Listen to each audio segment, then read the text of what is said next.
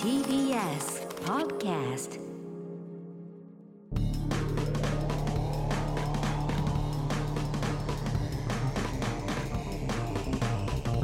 方の決意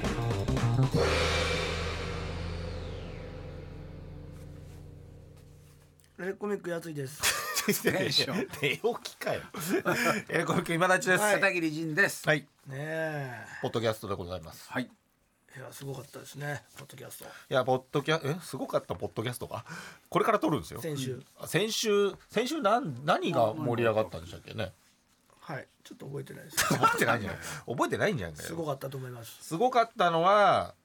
えっ、とまあ片桐さんとこの自由研究うん。報告ああえー、そうでしたっけなんか心霊現象のまた話してたのかあ、あれか。あオーブののだから心霊がもう本当に出まくったんですよねやっぱ ねとうとうとうとう見る現象でさえも音で表し、始まってるっていう例そうがなねんですよね。オノマトペみたいになってたもんね。怪現象がもう止まらないですけどもやっぱ終わったらねもうね、うん夏も終わりに近づいてまいりましたから、はい、ねえ、そんな中、はい今立君にはい、何でしょうなんか情報が来た。情報が来た、すよ何の情報ゲーム情報くえれーフォんーの、ルアウトガール君ですね。はい ネギラーメンについて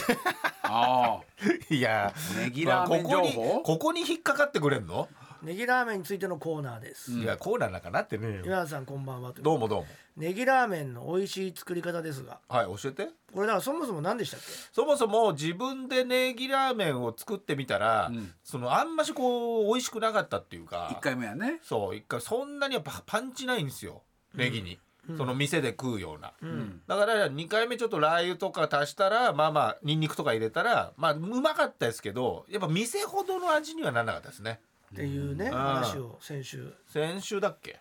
選手ですそよ。うかスープとかなんだな、きっとな。したらそうなのかなそれにも耳寄り情報うん。本当ネギラーメンの美味しい作り方ですがお願いします、贅沢な手法ですがうん、はあいはいはいネギラーメンのネギを下煮たネギあ、へえ鍋で使うやつ鍋ねの美味しいやつねとろとろのこれを使用するのはどうでしょうか、太いやつね、ん下煮たネギはおう群馬県甘楽郡下煮田でしかん美味しく栽培できないネギです、うんあそうなんだだからあんま売ってないんだねね泥付きでねこの下仁田ネギを使ってネギラーメンを作ると美味しいはずですはずなのかよ特にないんだね定かじゃねえのか下仁田ネギを取り寄せるのが面倒くさい場合はうん下仁田ネギを使用したラー油下仁田ネギラー油を使ったネギラーメンはいかがですこかれは随分そういうのがあるんだ下ネでも作ってないでしょ別そうになんだよ売ってないんですよ作ってないしもうどうなのっていうね下仁田ネギラー油はいいんじゃないこでれすいいかんじゃないねちょっと買ってみようなんかかなネギ油も好みしたもんねなんかね、そうだなネギ油入れるってねねなんかうちにあったなささんじゃんみたいななんかそのネギの調味料みたいな下仁田ネギラー油はないでしょちょっとそれはないねもういいんじゃないですかラ下仁田ーネギラ油ー下に下仁田ネギラまーだ油来てんですかななんなんだよいつネギ情報一通ですすいまあまませあんいつでしょそりゃ美味しいネギラーメン食べたそういよなまあそうね、下仁田ネギラー油じゃあちょっと買っと買ってもしやったら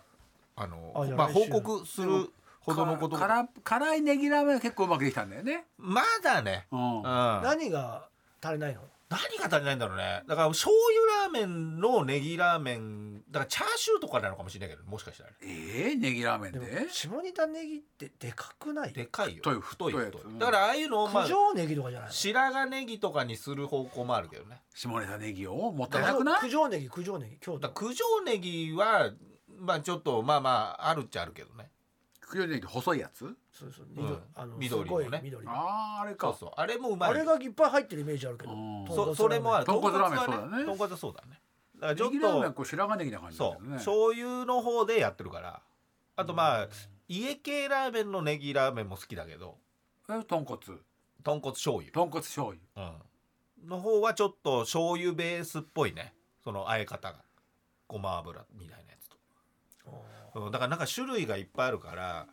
え基本辛くないのネギラーメンってあ辛くないやつも赤あっるよぽい印象なんだよなそう赤っもぽういだやかつもらあるネギのネギ炒めをまずそうだそうね炒めるって方向もあるね中ネギ華炒のめラーメンみたいそなうねそうそうそうあネギそっちも炒あるねめでもうそれだけで食えるぐらいうまいやつをかけれんじゃないそうだうんそうねじゃあちょっと今それに下ネタネネギギ油油をを入入れれて下仁田てネギララーー油油か1個結構900円とかするの1000円近いやめとくちょっとなまあまあでもそんなになんかね何個高かい何個かあるんだよ1000円もしたらちょっと買えないよねちょっといや買えなかないけどコロナ禍だし高いよなそれコちょロっと1000ナ円禍きつ関い係ないだってこっちのこっちは1600円だからね一個ああーあちじょっとゃあそれは無理だよ今だちょいそれはいやいやいやコロナ禍だしなだからコラコラボ一回言うんだよ車検なんだこれ鮭とうんのコラボもやってるのもあるななんだ鮭とのコラボそれいくらこれ1120円ああダメだ高いよ1000円超えちゃうとな4桁無理いやだいよなやいや今だちなじゃあじゃあもう今じゃあもうやめやめるわもう全部じゃ優あしい時の社長みたいな言い方し下ネタネギ下ネタでも下ネタのネギラー油は900円だからギリいやだから300円どれかなんかいっぱいあるんだよいやいや下ネタネギラー油でいいだろじゃあ下仁田ネギラー油が結構あるのよだああかえじゃあ一番安いシンプルななやつでいいじゃんらシンプルなやつ一番は安これいかかななまちあっちゃいちっちゃいやつでいいんじゃないそれ試しだからねうんそうそういや1個ぐらいだよだからないのそういうお試しみたいたいな、 うんお試しぐらい420円ぐらいそなのいドねムホルのリンクルみたいなのないの無料で、あいそうやだ逆に無ね料だからサンプルまあサンプル送料は無料だから別にどこもでもまあ1000円の方が一番1個一個だから安いよね、大丈夫かその中だと大丈夫1000円ってちょっともうきついけどもう本当に らまあいいよ1週間ぐらい何も食べなきゃ買ったこれ買えるからうん買える買える買った買った買った今買った買ったことディンドンディーンドン来たあディーンドン来たディーンドン来たねこれでまずかったらざんまだけどまあでもちょっとまあそんなねメーカー名を言わなきゃねそうだねそう分かんないから、うん、何個かあるちょっとねじゃあちょっともう買ってみましたようーん誰でしたっけ送ってくれてありぞありがとうねホールアウトガールあフォロワーとかでもホールアウトガールもそれで食べたそこうとそうないそうかだらから俺がちょっと実験してみますね、いやーどうなることやらですけれども、はいコーナー行ってみましょうか、はい行きましょう俺のランキング自分や身の回りの勝手なランキングを送ってもらうコーナーですね、青コーナー鎌津くん来てます親父がやっていたプレステの競走馬育成ゲームうんをメモリーカードのデータそのままでやってみたところ懐かしいうんな旅スター僕がドン引きした親父が馬につけていた名前ラン キングうわーこれはなんだろうな女優とかなのかなああ下ネタじゃない下ネタもあるよね第3位ああ第3位まず3頭はいるわけね、この子ヤーリマンひどいひどい色つけてるな、いまさかいお父さんだね寝かしてたいいねこのいいおね父さんメモリーカートに残ってそうたよ名前っていうのはやっぱりいいねもうやめちゃったからねお父さんもやってないからもう1 5 6年経ってるでしょ3位こですよこれ3位この子ヤーリマこンの子やりの子ヤーリマンがこの子やりま強いのかなこの馬はうんすでに現役を引退した牝馬ああまあまあ牝馬まだからなあ牝馬だでしたがうん毎年確実に子供を産んでいたデータが残っていまあしすたもうごいえー、それ後付けなの後種最馬初っからかな最初最につ初けるからそののそういうふうにしようとしてかたなんしだよよねうと作ったのかうね、ん第2位ひでえ名前つけるなこいつヤーリチ ンいやいやいやだからさそのまあだからこいつの厩舎なのねこいつ厩舎この子は生まれたばかりのこれはオスあれヤーリマンから生まれたんじゃないの違うみたいですね分かんないですねまあでもオスだよね、だからもうこの子はもうヤーリチンヤはリチにしようと種馬に種馬にしていこそうだねこいうつヤーリっチてンことは種馬になるってことは結構な成績の強くないとね3年もなれないいからねねお父さん何だったんだろう第1位な、あ第一この子ヤーリマンこいつヤーリチンと来てこういうこの子系なのかな、なんとなくわかりますよ、ヤリマンとヤリチン出ちゃったからね、うん、当たりそうな感じもありますよあそう、ヤリチンヤリマンで他がなんだろうななんとなくあれですよねなんかありますよねこの子ヤーリマン、まあねこいつヤーリチンとギャルギャギャルとかあチャラ男チャラ男スキモーノああ 違いますきょ巨婚あああーそういうことか違名機名機だ、ねああ惜しい第1位クイッククリトリひどいねわかりっこねえちょっとわかんないどういう状況クイックってなんだなんだククイイッッククっっててただただ不快な気持ちになり ますでもネタこれは面白いねあげちましょうなみにああクイッククリトリあはあスプリンター路線の5歳のうんこれはえーっとオスオスなんだあオスだったとへえクイッククリとだからオスなんだねクイック触クるリ触る方なそのうかなな、んだねすぐ触っちゃうのかな、うんそうかそうかあーなんか加藤隆さんみたいなうんひどいひどいなこれはお宝だねあげましょこれは面い白いよもうベスト20ぐらい聞けるよ、ひどいそううそうもっと全部見てうん聞きたかったな全全馬場の名を前全場を教えてくれ、うんもうここまで来たら普通の名前でも笑えそうちゃうそのうそうそうそうなんだよ最初は普通だったんそだうとかもね、うんかもしれないよねえー、ケツビネーム関西から来た3人、んおーえっ、と私の本それこそ青春というやつなのだろうなと、同じ時代うんああ90年代1995年から2000年うんに大学生活を送っていた僕おが当時これで飯を食っていた試験ボランティア試験はいはいやってでました体験してびっくりしたベスト4です、うんお4結構やったんだねじゃあいろいえーいっぱいあんだねろ、うん4位食堂の冷蔵庫が夜間は鎖でぐるぐる巻きにされ ているああその場所料理が食べちゃいねけないのかなああそう治かもね験ボランティアの参加者は都内某所の病院に入院して生活します、ん建物は大変綺麗でキッチンの併設された食堂もありご飯はそこで食べたんですが、いいねうん夜間になるとその冷蔵庫が太い鎖でぐるぐる巻きにさ れ大きな南京錠で、えー洗浄されああ施錠しされ施錠されているのはこの世のおバスエ感が尋常じゃありませんでしたうんすごいね参加者は入院中起床時間からご飯の量まで厳しく管理されそうてだよね取れいないもんねデータおがね腹空いちゃうんだよ血液検査うんこ検査が決まった時間に、えうわー行うこと出なでい可能性あるね薬の効き目を確認するのであー病院側の預かり知らないものを食べることを禁じられているためです。そうかしゃあないなとはいえ夜中みんな夜更かししまくりでお腹が減るので何とかしてこの鍵を壊せないかと宿泊したいい思い出です。そうなんだ3位仲間なんだねあ治験ボランティアで生活している人がいた。うんあああ90年代後半は Windows95 は出ていたもののんまだここまでインターネットが普及しておらずうん知見の情報は登録者かっこ経験者による紹介で新規が参加できるはに郵送で送られてきました当時知る限り都内には僕の行っていた某区の病院と某市の病院の2カ所で行われていましたいうん治験ボランティアは薬の効き目が完全に抜けるまで一度参加すると半年空けないと次の治験は申し込めないとなっていたんですがこの某区の病院と某市の病院は情報の共有がされておらずなんでだよそのため都内だけで年に4回参加している人がいましたダメだようんすごいな報酬はだいたい1泊3万でうわーでかいよ高いな10泊11日で、えー、30万そうだよねあ20泊21日だと60万になりますーうんうわすごいその人は都内以外にも地方の治験にも参加することでまあよくないけどなよくないよ年間68回ボランティアに行きうんそれだけでおよそ250万から350万ほど稼いでいるとのことでしたえーなんか体に不調をきたさないのかねな怖いけどねか薬が干渉し合ってミュータントみたいにならないかなと思ったのがいい思い出ですいやいい思い出とか心配だけどね2位キッチンの壁血まみれ事件怖いな参加者者は薬の効き目を調べるため少なくとも1日に4回から6回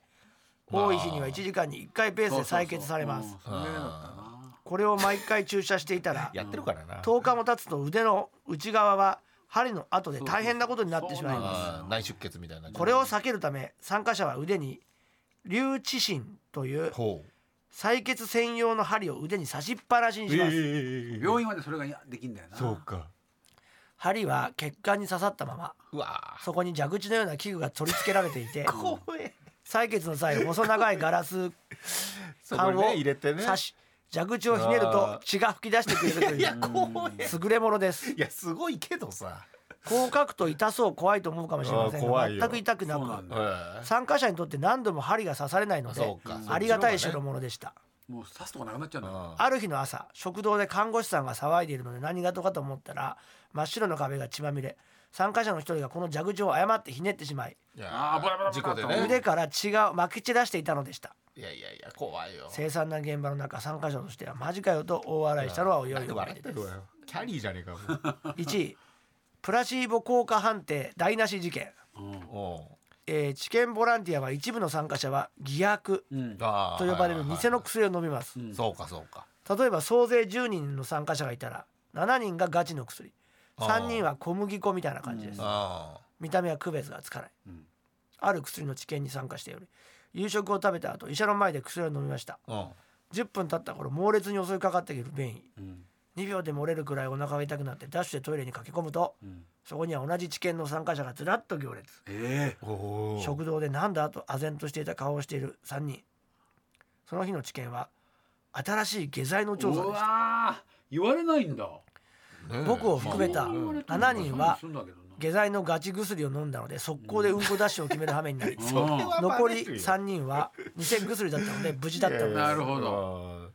本来プラシーボ効果の調査は自分も本当の薬を飲んでいると信じるからこそ意味があるんで確すかにねが言わないと分かんないこの治験では誰がガチ薬で誰が偽薬なのかうんすぐ分かっちゃった初日で全員分かってしまっうんて採血意味ないよ2日目以降「俺これ飲む必要あんの?」と偽薬担当がぼやいていたのはいい思い出です。ラッキーだよねラッキーだあれから20年経ってうんうん社会人となって長いですがまた機会があれば行きたいな行きたいのかよいやいやあのもうダメな感じもう一回味わいたいと思っいたりたよ40ぐらいのダメな人感じ うんまあねうん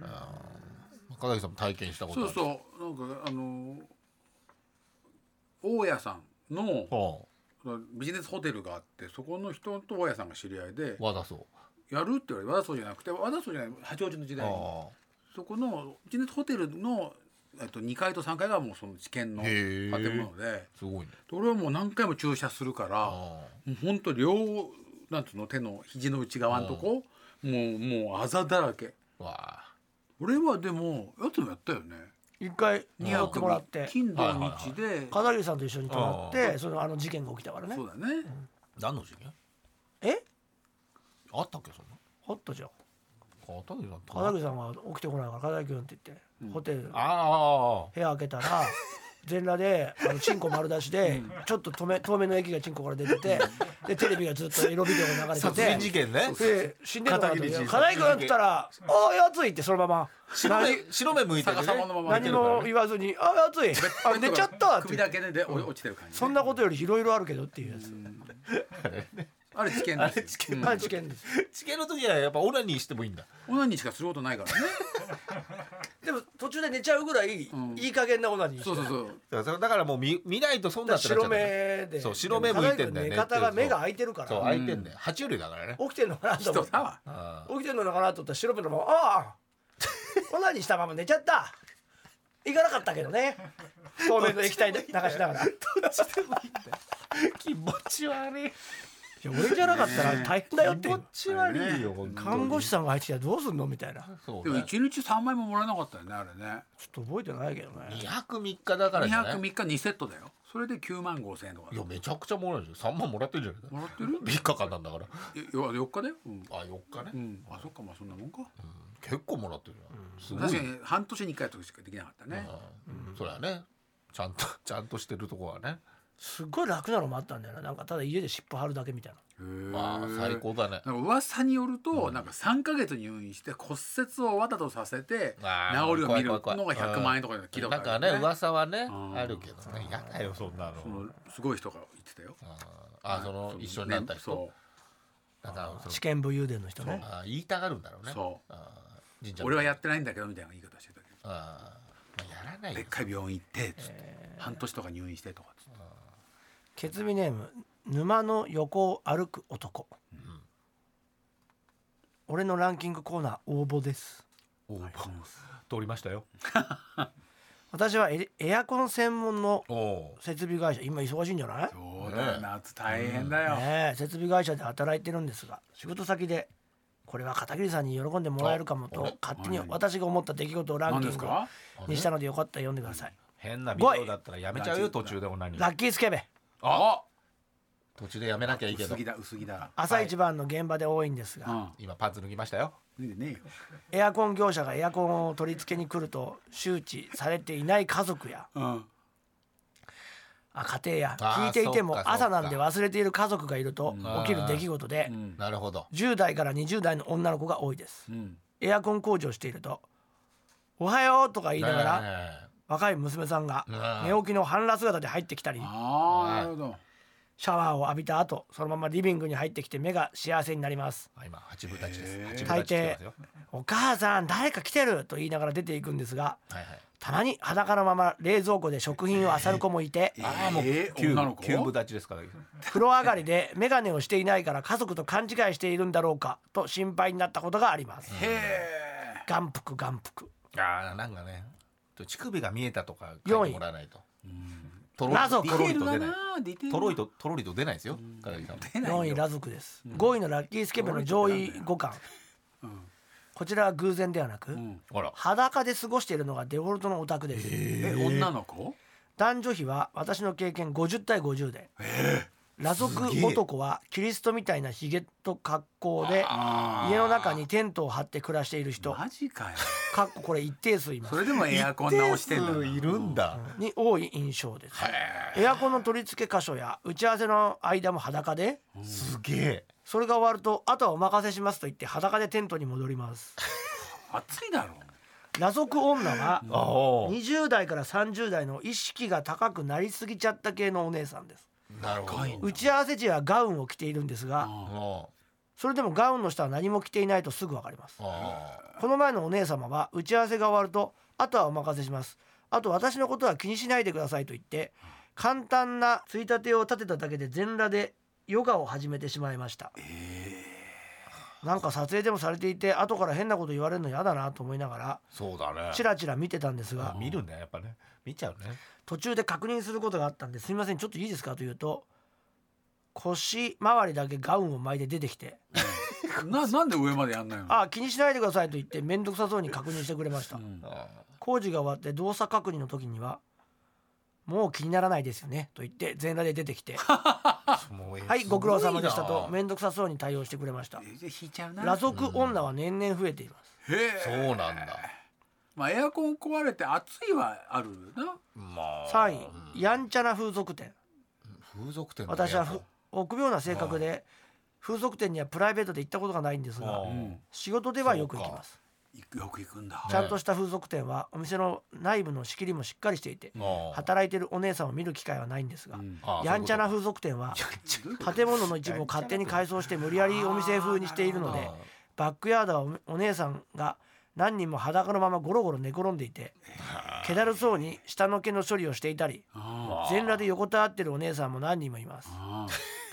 私がエアコンの取り付けすご工いな事をしている間もお姉さんたちはこちらに一別もくれずあまるでいないもののように存在を無視され確かまにすなそうなってきちゃうんだななのでじっくり見ていても何も言われないのでああ仕事中は安心して見ていられます見て見てる場合じゃないんじゃないあのいねやまあうん2オープン直前の温泉施設ああコロナ以前の話ですがいオープン直前の温泉入浴施設ではほうイメージ撮影のためあー綺麗の綺麗でスタイルの良いお姉様が入浴シーンの撮影をするんですよへえあそういうのでね工事の使ってんだ日程的にクリーニング業が終わって建物の引き渡し直前に撮影となることが多くうんエアコンの取り付けや補修作業の時と同じタイミングになるためうんへ結構な頻度で撮影を見ながら取り付け工事をしていましたうん気にしないでくださいと明るく言ってくれるお姉さんが多く明るくスタイルもよく全裸なのに安心して見ていられるの でまあやんちゃな風俗店の上位互換になりますえ上位互換だったいや確かにへそんなにいっぱいあるんねすごいな1位浮気現場ええ毎年1件は必ず遭遇するクリティカルヒットな現場ですえ5位のラッキースケベのさらに上位互換ですうんおうおう夫婦で平日仕事で家に誰もいない場合エアコンの取り付け作業の間だけ旦那さんが鍵を開けに来てくれたり、うん管理会社が立ち会いで鍵を開けてくれる時に起きますうん昼に帰ってきた旦那さんが「この部屋ですお願いします」と言って案内してくれたリビングで奥さんと浮気相手が全裸でセックスしているのを目撃しちゃい ますええ5位から2位までの裸が見られてラッキーから一気に他人がセックスしている現場に立ち会ってしまうに駆け上がってしまいますガチャガチャって開けすてごいねああこの部屋ですかって電気つつけるのか な今までほぼ全ての事例であリビングで行為に及んでいるんですが、うんへこれはベッドルームだと旦那が気づく可能性が高まるからじゃないかなるほどと推測していますいやらしいリビングに入った瞬間、ソファーの上で背面材をしているところに出くわした時はあ奥さんと真男の全部の穴を同時に見ることができましたあ できましたじゃねえよ旦那さんが鍵を開けに来た場合ほぼ100%奥さんが切れ倒してうんあ「エアコン聞いてないわよそれどころじゃないああもう最悪信じられない」と大騒ぎになってうんエアコンの工事もそれどころじゃないとキャンセルになるんですがああ管理会社の人が立ち会いで鍵を開けた時はうんああそうね他人というかねエアコンあそうなんですかというテンションでその後急いで服を着てああバタバタ何とね事もなかったようにエアコンの工事をさせてくれますうんそして帰りになぜか結構な金額のお金をあ気持ちですと言って渡してきますわおああお臨時収入だ以上ね私が遭遇した片桐さんに喜んでもらえるかなと思った出来事でしたいやいやーこの最後のは最後のはもう一ね回じゃないんだもんねねちょっと年に1回はあるという年に一回は片桐さんフィニッシュですいねやらしいですこれはねよかったでうすんねあげましょねうステッカーです透明の資料ですかなんだ透明のシールって出てねえわこれはでも AV にしてほしいねいやもう本当 AV エアコ力ンに業者近いね奥さん形が入浮っ気したたららってことだよね浮気現場に遭遇した件みたいなのありそうだよねでも結構でそものなんでわざわざ家全裸にだね入れるんだろうねまあでも入れないと思う家じゃない方がいそういじゃだよんねあホテルとかそね興奮するとかね興奮すじゃるないの男の方が興奮するのかかねわかんないけどねいやすごいね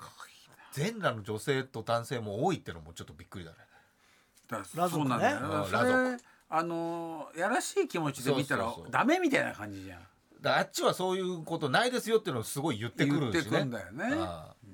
違いますよねもう慣れましたねでも見られてんのは気づいてるよなまあそれ見た見たらわかるだろうねこんな感じですかねはい、ありがとうございました。えーということで、勝手なランキングを送ってください。宛先は elkt.mactvs.co.jp、エレカタ .mactvs.co.jp、俺のランキングのコーナーまでお願いします。続いてはこちらのコーナーです。漫画の話聞かせてよさじんちゃんはエロい話を聞くのも好きだけど漫画の話を聞くのも大好き漫画やアニメのトリビア都市伝説などを送ってもらっているコーあ、ナ何じーゃねでえよす。メールだよ、来て。えー前回紹介した何を読む気が女の園の星そうをだよ来年のやり方自分で劇語れ団んのでかよやってほしいなんて意見もツイッターにありますよ今このメールをも出した星川が一回出したメール引っ込めたみたいな動きしたからジンさんのこの手にはまんなかったんですよ。こあそういうことなののはい。俺の差し出した手にうまく紙がはまんなかったからで当たっちゃったんで一回こう。あそういうことかはい。やり直しにトライしたんです。これ見てなかったごめんなさいね面白い。えー漫画の話聞かせてくださいラジオネームエキスポ81面白く ないよ 面白いと思って。すげえ自信満々に言ってたけどこれ全然面白くないそうですか。知らなかった。ちっちゃいところでやってたやり直しなさいラジオネームエキスポアメリカンバ81ーベキューわかんないうんわかん見てないって俺たちそうそうアメリカンバーベキュー本編の方ね、聞いてくださいね。アメリカンバーベキューパロディですまあ、わかんないんだ。俺も知らないんだよ、あんまり。えージャンプで40年間連載していた「こち亀」の実写化といえば香取慎吾主演のドラマ版やラサール石井主演の舞台版が有名ですが、1977年に公開されたおお、古い。千田光雄主演の映画版もありますあ知ってるなんかねもうタイトルというかその表紙ぐらいしかなんかでもぴったりな感じするなうんぴったりいいよね合ってるよね、うんでも一説によると作者の秋元治先生が気に入らなかったらしく、うんビデオ化されることなくお蔵入りになっているようですあビデオ化なってないんだそこそこ有名なんですけども実はこの3人以外にももう一え回「こち亀」が実写化されていますそれはうん1980年公開のほ「宇宙怪獣ガメラ」ですんどういうこと序盤に亀有公園前派出所が登場しはあ両津勘吉が出てきますうへえ両津演じたのは、えー、桂小増、えー、現在の桂文楽という落語家さんです落語家さんへえー話の筋とは関係ない跳躍なので案外知られていないかもしれませんえその他にも、えー宇宙怪獣ガメラにはアニメの銀河鉄道999が出てきたりかなりカオスの作品となっております、はあパロディーがえー追伸昭和ガメラのトリビア昭和ガメラに登場する怪獣は体重がすごく軽くて、えー登場怪獣7体全部合わせても初代のゴジラ1体の30分の1しかなく中でもギャウスは特に軽くて体長65メートルもあるのに、体重は25トンアフリカゾウ2頭分ぐらいしかありませんまあそうなんだちょっとは逆路線だったよね最初の昭和そうなのんだ頃の平成カメラはガチ、ねあの特撮だったけどね面白かった面白ねあれ面ね白かっ三部作でね25トンってなんか重くたそうそう重るくけど感じちゃうけどねアフリカ像2等分なんだね60メートルとかになるとね、そりゃ無理だ人なんだろうなゴジラな適当適当なんだ適当なんだよ、うもうん重いでしょっていうトンさえついてればね4歳ついてる重いイメージあるわ確かにあるある25トンだと超軽いんだって、まあ、65でもギャオス飛ぶからね軽くてもいい気がしたよね、なるほどなるほど、鳥だしそう鳥鳥なの軽い鳥軽いよ鳥だよ、うん抑留そうそうそうそう、プテラノドンみたいなやつ、えー、ケツビネームペゴパヨうん俳優の小沢仁志さんがご自身の YouTube 番組で、映画版「ビーバップハイスクール」のあー撮影秘話をお話しされていたんですがこはいはいれがまあすごかったとへ走っている電車内で不良同士が金属バット多分本物を振り回す喧嘩アクションあったねえああなんかあったと思うこのシーンはかなり有名なので皆さんも記憶にあると思いますが撮影している車両以外は本物のお客さんが乗っていたそう でこだってなんか窓から川に突き落としたりしてたよねああそうだっけつまり運行中の電車内での撮影中だったそうですへー耳を疑いますよね今だったら絶対にありえない撮影手法です AV じゃないんだからおまけに電車の窓を破壊するシーンで は本物と偽物のガラス窓が混じっていたんですが興奮した俳優が割ってはいけない本物の窓ガラスを叩き割ってしまったためああ車内は血だらけになってしまったそうですうわーじゃあ本当なんだ全部これが OK カットになってるんだ からそれはリアリティがあるわけですすごいわ走ってる電車内から川に飛び落ちるしあー飛び降りるシーンはあープロのスタントマンが演じたんですがあその他の危険なシーンをほとんど一般公募の素人俳優たちが演じていますダメでしょ怖すぎる小沢さんも喧嘩シーンで骨折したり気絶したりかなり危険な現場だったとよなんか本物が結構いたって言ってたなあヤンキーというかそうそうそうそう本当の不良がえー中山美穂さんに対しても小沢さんが本気で殴っていたりしてなんでだよ当時でも完全アウトの状況えーこの他にもビバップ世代には懐かしい話がたくさん聞けますので今話してぜもひダ小メだ沢ろ仁志さんの YouTube でご覧ください。ええ面白い以上ねまあ映画化された漫画の話でした。面白いねありがとうございました。いやすごいかったやよね一作目すごかったよね。だか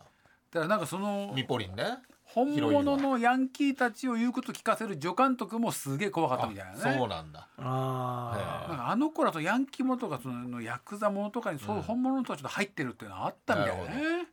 まあねだって仁義とかそうだもんそうねねロケ仕切ったりする時とかもね、やっぱそう本物のやつダメだったとかってね言うもんねいやーすごいわまあヒット続けてたからねビーバップも映画もそうだよねそりゃすごいわ本当なんだもん本当だ もの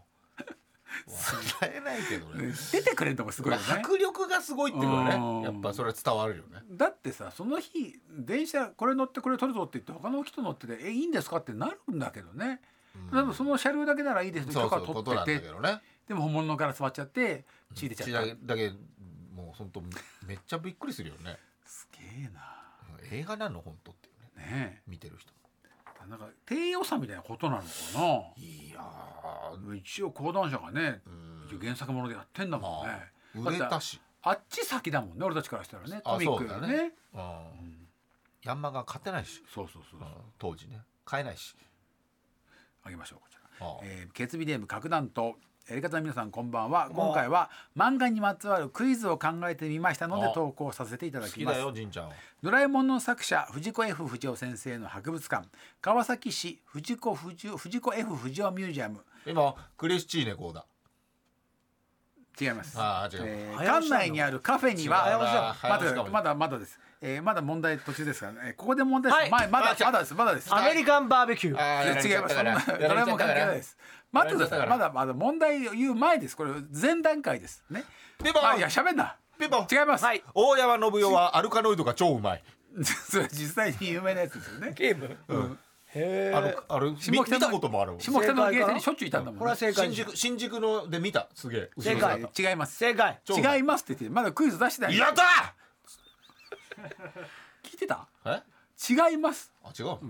えー館内にあるカフェには面白く ないやり直して最初のふんっての言ってやり直してはいわかりましたえー館内にあるカフェにはカレーの中にもんじゃが入っているドラえもんじゃカレーといったドラえもんにまつわるメニューがあります。そんなん出てきたの？はちょっと待ってわかんないちょっと最最初の方から全然聞いてなかっただか ら うんごめんもう一回あでもキテレツ大百科の問題今のほらドラえもんじゃカレーっていうのとかが、えー藤子全然最初から読んで藤子 F 不二雄博物館ね嫌になっちゃって川崎市藤子 F 不二雄ミュージアムにあるカフェのメニューで、ああカレーのなるほど中ねにもんじゃ焼きが入ってるドラえもんじゃカレーといったドラえもんにまつわるメニューがありますこれね、ここなるまほでど全段階ここで問題です、うん次の4つの今までカフェで提供されたドラえもんの秘密道具にまつわるメニューのうち実際にはないものはどれでしょないやうつそうね。み4つ中3つはあるんですあ1番物体なんなんでやあーなんかそういうんじゃないんだうんそう4択とか嫌なんだいいよえー1番物体にかけると5分おきにその物体が倍に増える薬品である倍倍をモチーフにしたおかわりをするために栗まんじゅうが倍に増えるチャレンジメニュー倍倍で無限栗まんじゅうあらありそうだねにノートや本に押し付けて食べると書かれた内容を覚えることができるアンキパンをモチーフにしたフレンチトーストあフレンチトーストでアンキパンこれは絶対あーるあ3これを食べた動物や人は必ず与えた人物に懐く桃太郎印のきびだんごをモチーフにしああたったー。あ秋限定メニュー桃太郎印の月見だんご、うん、4ボタンを押すと消したい人を初めから存在しなかったことにする独裁スイッチをモチーフにしたケーキ、独裁スイッチケーキさあこの中で実際にはないメニューはどれでしょーふんこんなのは俺にはすぐわかるうぜわかりましたか何あの番人何だ番アメリカの人だタケコプターラーメンだ よこと言ってねえだろうどうだこれだ1から4よろこれはねえだろうよねえん絶だ対よ当たってるだろ1から4だって面白いだろあなはい面白くない 全然面白くない面白くないですやり直してはいわかりましたはああ来たいやー俺はドラえもんに関しては全部知ってるんだぜ知ってる人ああ一番の4番タケコプタータケこれはないこれはないねタケコプター流しそうめんだろああこれだこれだタケコプター出てきてないんですって4択だっつってんのあ違いますー面白くないですはい全然面白くないからだから考え直したっけあんたはいあと全然そのひねりとかがないから足りでてもないのい勉強になったぜやいやそういうことじゃないのちゃんとやって本放送聞いててもよく分かってますけどな んだだったかなふえわかるぜよ俺だよお前ら言ってるやつが分かってねえんだよもう問題忘れてるドラえもんってのこと分かってねえ問んだ題よ忘れてるって知ってるちなみに1番なんだっドたラえもんちはなみに1番なん水じゃ島真司先生が書いたんだ違えば知ちっなみてにるよち俺なはみに1全部分か番ってちるんなだみよに1番の答え言ってじゃあ1番の答一え番どこでもドア違います乳酸菌違いますバイバイ金バイバイで無限栗まんじゅうです1番はああなた全然面白くないすっごい面白い感じで言ってるけど出されるやつ全部面白くないからあの作者が違う感じで言ったりとか違いますちょっとボケてみたんだ けど全然面白くないあそこからですか全然面白くないあそこからもう全然面白くないすみませんあなたのボケが今回のボケの中で一番評判が悪かったです一番はいすみませんじゃあ荷物をまとめて帰ってくだ さい言わなきゃよかった言わなきゃよかったいやそんな反省しないからもう負けた瞬間から勉強にな ったぜいやなんでそこで見てねえんだよ見てないから分かんなこいれもう俺は無敵だぜ負けたけど勝ったと一緒だぜ 負けて勝ったと一緒ではないよそれ言えるってすごいいいよよいいメンタルだよよね勉強になるちょねっと恥ずかしいとかいう気持ちないんだもそうんねなっちゃうねそれでこそですよあこれあも本 放送で聞いていただければいいんですけど、私が見ていたそうネねットフリックスの「アメリカンバーベキュー」っていう、まあ、リアリティショーですね いや本放送の前にアメリカンバーベキュー見ろよ そしたらわ かるよそうだ ねなんで入れ方一回何のパロディーかなんで一回入れ方から最初見ちゃうんだアメリカンバーベキューのちょっと好きなキャラクターをなやるっほてるっどてねことなんですけど、え何でしたっけえー答えは3番の桃太郎ニュースの月見団子です え早いよどうでしたかえー独裁のじゃないつまんなくのなっちゃうつ違まうんなくなっちゃうのなんか桃桃太郎ありそうな桃太郎印の月見団子がないんだってなさそうな独裁スイッチケーキはあったんだ、あるんだえーまあ、見た目を真似してるのそもうしれかなそいうねかなんかパンパンのやつは見たことあバるイバインで無限栗まんじゅうは面白そうだよねうんなんかそれはありそうだよねアンキパンも見たこうんとあるアンキパンは見たやりたいなんかね食べたいもんね、ううんん行ったことはないけど焼き跡がついてるやつでしそょうそうそうそうだからまあ結構予約しなきゃいけないからねそうだね予約制入れないんだそう事前予約制そうだでしょ、よね前からそだかうらジブリと一緒だそうそうそジブリの森とまあジブリも行ったことないけうないんだどなジブリなんか大変みたいね今ね経営がなんで潰れるかもしれないっつってえおあ客そさうんながのジブリだよお客さんが大変減ってるっつっていやまあまあ減いるやージブリ美術館お金えかかってっ からジブリべ美ちゃ術べちゃ館べちゃべちゃべちゃお客さんが減ってるってことはじゃあ当日入れるとね今もう入れんのかなえいやーまあニュースになってたよでも予約は取りやすいんだろうねうん多分ねすごい最高だけどなそこどうが良かったなのんかねアニメができるまでみたいなのをすごく丁寧になんかはいは同じフィギュアがぐるーっと回ってると動いてみたりするやつとかのうんへ光パパパパパパって当ててぐるーって回ってると目が動いたりするえドトロとかあだからそういう技術的なねそところも楽しめがるしああと毎年企画展があってはいいいのよああうんいいとこだし、企画だようんやってぜるひぜひおすすめですからねジブリの森は、うんですってはいあなたが知ってる漫画のトリビアや都市伝説などを送ってください例えば、はいルパン三世に登場する銭形警部の本名は銭形光一だが本来は平一と名付けるつもりだったのに誤色で光一になってしまったへちえなみに銭形とルパンは同じ大学の先輩後輩という関係だそうですああ知らなかった星川のトリビアが一番すごいじゃんそうだすげえよなありがとうございます。ただ調べただけ松なんで田すさよんもすぐすぐ見つかったすぐ見つかった まあまあ確かにねすぐた見つかっだたちょっと何回かクリックしました。何回かクリックしたかっこいいなあこれはもう知ってるだろうみたいなやつはねはい。ちょっと排除して全然知らなかっ 知らなかったねた銭形光一っていうのも知らなかっそれも知らない銭形は知らないよ下の名前なんてねえ警部でしょここっちだこっちです。取ったんでしょ銭形取ったんでしょ銭形とっつぁんでもあれよね呼呼んでるしね銭形の取ったんでしょ違いますよ。銭形こうい銭形のが名字ねたうん銭形も銭形の取ったんだよねとっつぁんね銭形こういちです。K 銭形警部でえ銭形の方が先輩なのす。そうです。あへーえ銭形がそれ原作原作で四年生の時には一年生で入ってきたんで。玉火のルパンは玉美じゃねえ玉美ねたなまんびでだ玉ね美なのどこの東大いやなんかその架空の大学名でした。なんか。あーその大学名もちょっと知りたいね知りたいねうんじゃあ俺俺の俺だったら水谷さんってことだねわかんねえんだよ銭形はわちょっとわかかんんねなえいよ俺もほぼ知らない人なんだからだからお前にとって広原さんだよまあ、まあ、わかる2個上ねそれみんなわかるわうんで仁にとって俺はは北斗2先個上輩じゃない3個上だよ3個上か北斗先輩北斗先輩マグナム北斗ってあだ名だったら北斗北北斗斗先輩はちょっと初登場だな、知らないなそれはこ確れかがに銭形なんだ銭形眠っちゃうとすごい上手な似顔絵を顔に描かれちゃうっていうその先輩書かれちゃうってなんで、宛先は elkt.mactvs.co.jp、えー、漫画の話聞かせてよのコーナーまでお願いします続いてはこちらのコーナーです私一回死んだのかもしれません日常生活で巻き起こる不思議体験談を募集していますはい、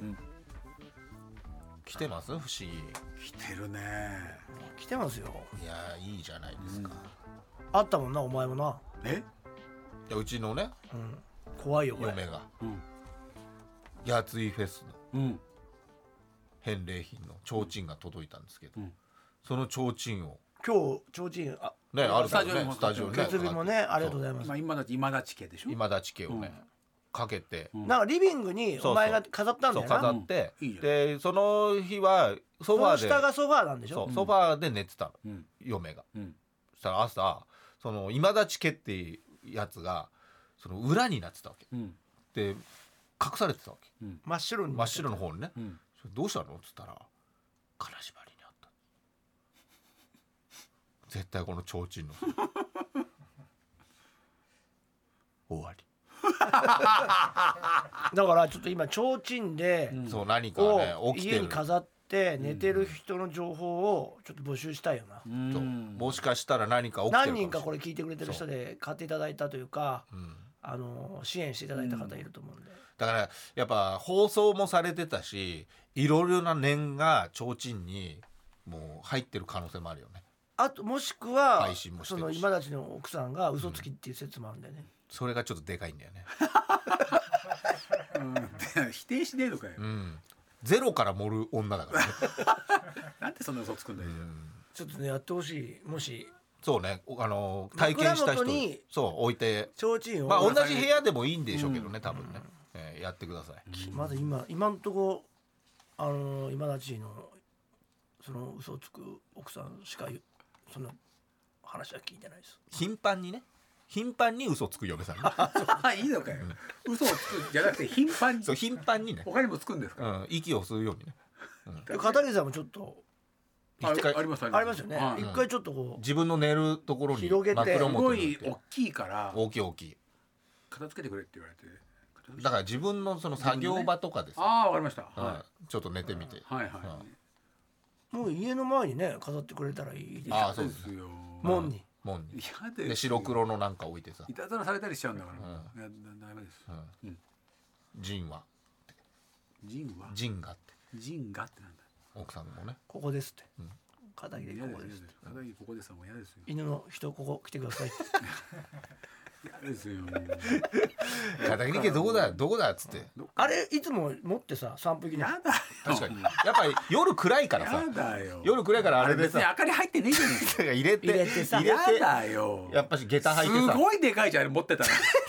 すごいでかいんだよ、これ持ってる。家に来るとものすごいでかいんだよ。だいからやいいじゃん息子二人いる土し手とか歩くと暗いでしょ夜、土手歩かねえよ。犬犬担当の息子提灯担当のそうそうそうやだよ。提灯担当参が勤交代みたいになるよなあいいじゃんいいなんじでゃん参勤交代みたいにしなきゃいけないいい犬じゃのん散歩をやっぱし大げさな。うん火の用心みたいなね。やっぱ会いに行かないといけないからさ会いたくない。見つけてほしいやん見つけてほしくない。名前なんか知られたらもう終わりだよ、もう本当に。いやもうでも顔がもう名前みたいなとこあるけどねいや、もうだってもう顔分かってないもんだって。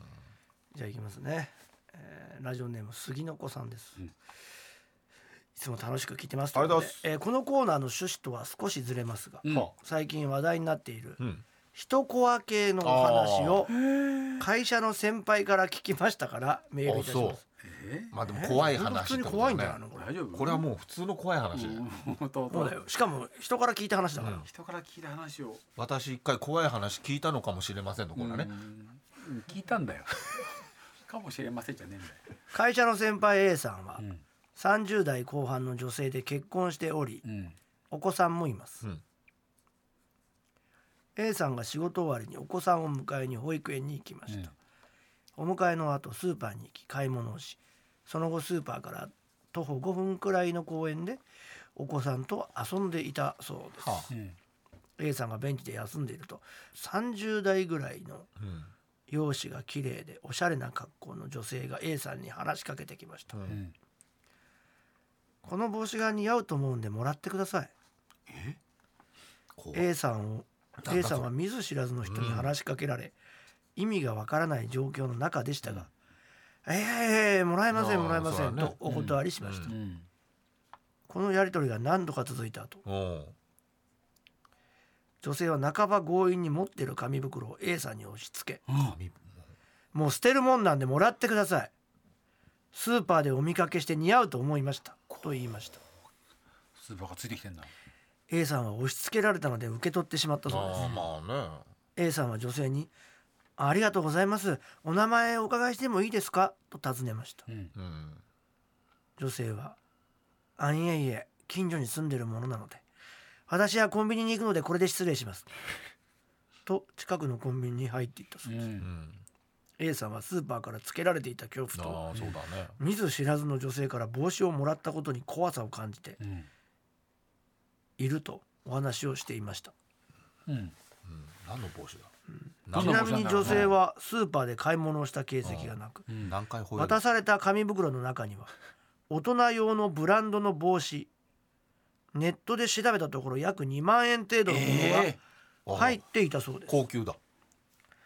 私はこの女性がどのような考えを持って A さんに帽子を渡したか不思議でなりませんこの女性が A さんのことを昔から知っていて渡したかったのかうんそれともスーパーで見かけた似合いそうな人だったから誰でもいいからいろいろ考えるとゾッとする話です。エレガタの皆さんは 女性はどのような考えを持っあなるほどて A ねさんに帽子を渡したと思いますか考察ねするにってこ直とね近の話なのであその後その女性と会ってないそうです。うんあまた進展があれあばあねそうね面白いね。確かにちょっと人コアというよりかねいまだやいやでも確かに怖い。わかんないね何これもらえないよね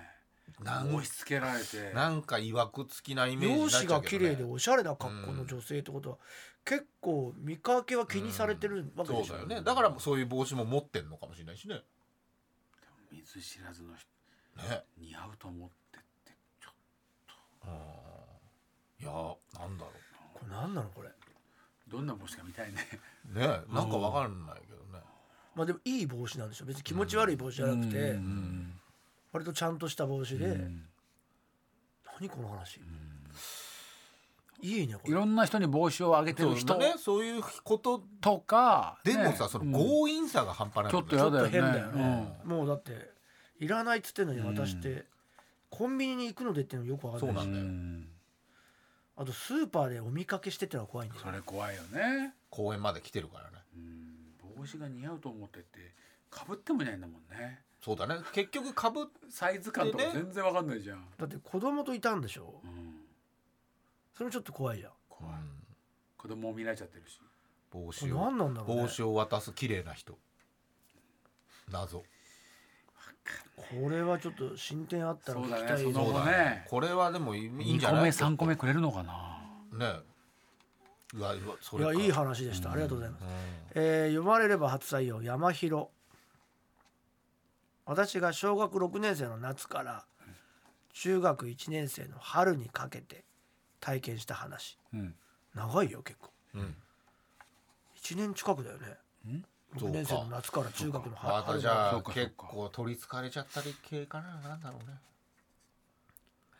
うだるような暑さが続いていた8月中旬のある日うん突然家のエアコンが壊れましたあうあんあのや人ばあの人呼ばなきゃやいけないばいな裸族じゃないのそうだ裸そう族だ裸族なんじゃない本当自分が新しいエアコンが設置されるまで1週間ほどかかるということうんああそうですねだったんで、私は溜まっていた宿題をするため町内にある図書館に通うことにしました、ねエアコン効いたねとこでね涼しいというか寒いぐらいだからうねん図書館に通い始めて3日目ある女の子がいつも同じ席に座ってることに気づきましたうん私が宿宿題に飽きて図書館の外にあるウォーターサーバーで水を飲みに行くと、同じタイミングでその女の子がやってくることもありうんうん少しずつですが話をするようになりました、うんうん顔見知りになってねその女の子は町内の別の小学校に通う6年生でああ同じことね誠と名乗りました、うんお女の子ねうん誠ちゃんはにかんだ笑顔がとても可愛らしい子でうん夏休みの間はこの図書館にできるだけ来ていろいろな本を読むつもりでいることを教えてくれうます、ん家に新しいエアコンがついてからも彼女と少しだけ話をすることが楽しくてう、んああ毎日図書館に通いましたうん宿題はもう終わっていたんですが夏休み最終日も図書館に向かいまほしいたうん2日ばかり彼女を見かけていなかったんですがうんその日はもういつもの席で本を読んでいましたううんんしばらくすると彼女は荷物を片付け始め、うん家に帰る準備をしているように見えましたうん学校が始まったらもうなかなか会えなくなっちゃうと思った私は、うんノートの切り端に「もう少し話したい」という一言とうん家の電話番号を書いて思い切って彼女に渡しましたうん彼女はその紙切れに目を落とすと少し困ったような顔で「ありがとう」とだけ言って帰っていきましたうんうんそして2学期が始まり1週間ほど経ったある日誠から電話がかかってきましたうんうんドキドキしながら話していると彼女の方から「今度一緒に遊ぼう」と言ってくれましたおおいいじゃない天にも昇るような気持ちの反面当時の私は女の子と遊んでいるところを同級生に知られるのが恥ずかしくまあねね男だとねうん彼女を私の家に呼ぶことにしましたおうおん約6年生だろ約束の日に自転車で私の家に来た彼女は図書館で会っていた時よりも少しおしゃれをしてくれているように思いました、うんいいね甘酸っぱいね家ではお互い学校で会ったことを話したりうん母が出してくれたおやつを食べたりうんゲームをしたり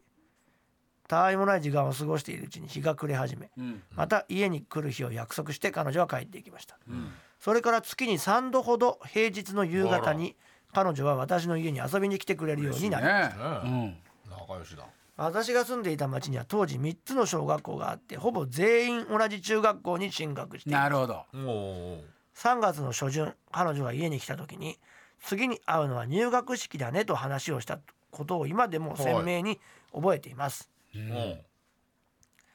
誠と同じ中学校に通うのをとても楽しみにしていましたしうんその頃には仲がいい友達には彼女のことを話していましたはうい、うんんそして入学式当日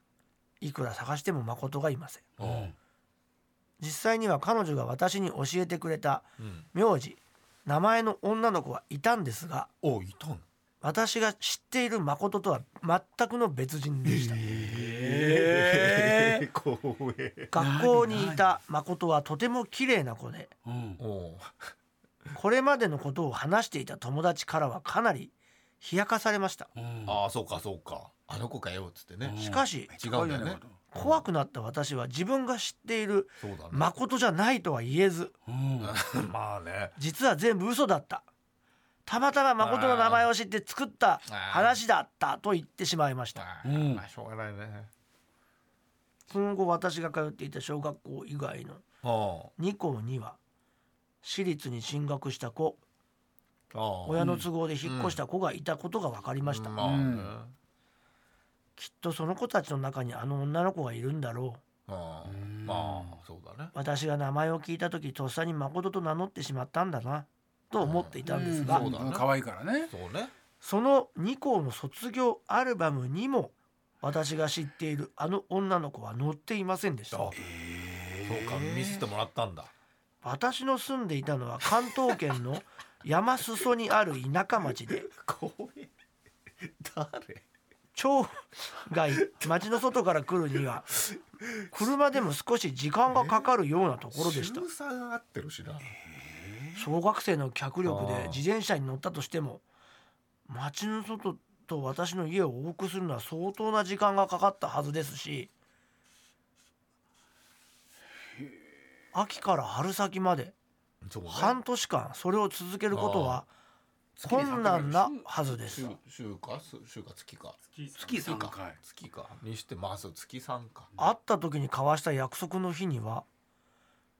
いつも彼女が家に来てくれていたのでうん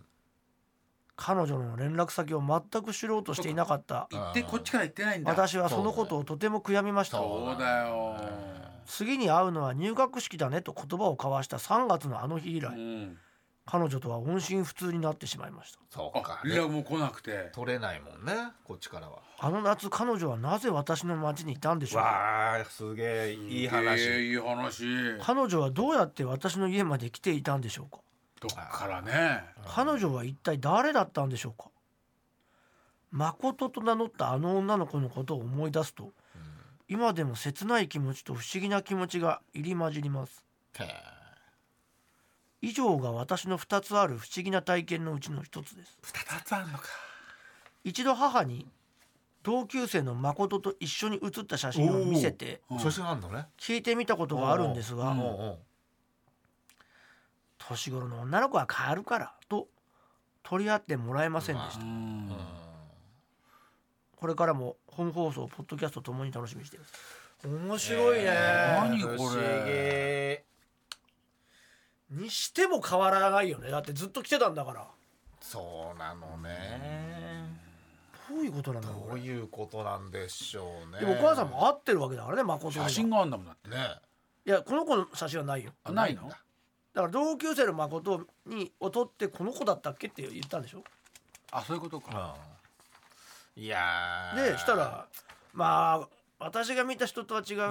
けど、うんねまあ変わるか変わるなっからてね言ったということでしょうお母でさんもは違う人なんてわかるもんねうんでも誠はお母さんも会ってんだよそうだね何なんだこれちょっとわかんないよ全然違うんでしょだって別人なんだもんね別人なんだもうすんげえ年上だった説とかね本本当はねそうだね学年違ったらもうねあーとかもうちょっと小学生に見えいやるむしろ下だったとかはまあ下すぎるうんって二個というかのもねあまだ小学生大に人い大て人びた方ねだから一個学年が違うからアルバムも見れないもんね見れないからうんとかもあるけどもシンプルにねにしても5ね年生とか4年生でもなんか連絡つかないとかわけわかんないよねなんで同級生のふりしなきゃいけないそうなのよそれがわかんないよねいや面白いね不思議ですなこれは不思議だわ聞きたいね思惑をね